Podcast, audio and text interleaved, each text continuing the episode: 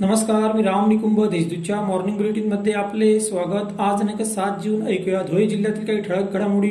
जिल्ह्यात आज दिनांक सात जून पासून सर्व दुकाने सुरू ठेवण्यासह प्रवासी वाहतुकीस परवानगी देण्यात आली आहे. सायंकाळी पाच वाजेपर्यंत दुकाने सुरू राहतील.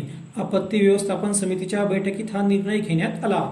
मात्र प्रत्येकाने शासकीय नियमांचे पालन करणे अनिवार्य आहे. जिल्हाभरात शिवस्वराज्य दिन साजरा करण्यात आला. यानिमित्त गुढी उभारण्यासह छत्रपती शिवाजी महाराज यांच्या पुतळ्याला दुग्धाभिषेक करण्यात आला. शिवरायांनी परकीय व सोकियांशी लढा देत महाराष्ट्राच्या भूमीत स्वराज्याची निर्मिती केली. त्याची माहिती सर्वसामान्यांपर्यंत पोहोचवावी असे प्रतिपादन पालकमंत्री अब्दुल सत्तार यांनी केले. ते जिल्हा परिषदेत झालेल्या कार्यक्रमात ऑनलाईन उपस्थित होते.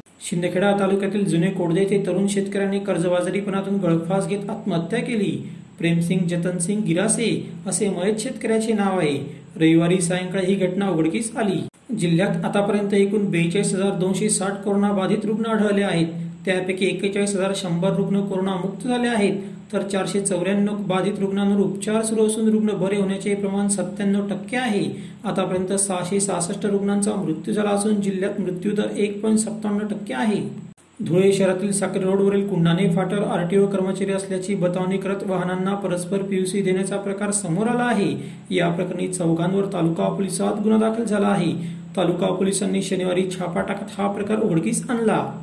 जिल्ह्यात वेगवेगळ्या घटनेत पाच तरुणींसह अकरा जण बेपत्ता झाले आहेत. त्यात महिलेसह तिच्या तीन मुलांचाही समावेश आहे. याबाबत संबंधित पोलिसात मिसिंगची नोंद झाली आहे.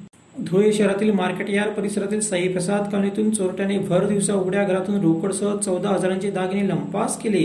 या प्रकरणी चाळीसगाव रोड पोलिसात गुन्हा दाखल झाला आहे. अशा त्याच्या ठळक घडामोडी. सविस्तर बातम्यांसाठी वाचत रहा दैनिक देशदूत व ताज्या बातम्यांसाठी भेट द्या W W W dot Deshdoot dot com संकेतस्थळाला. धन्यवाद.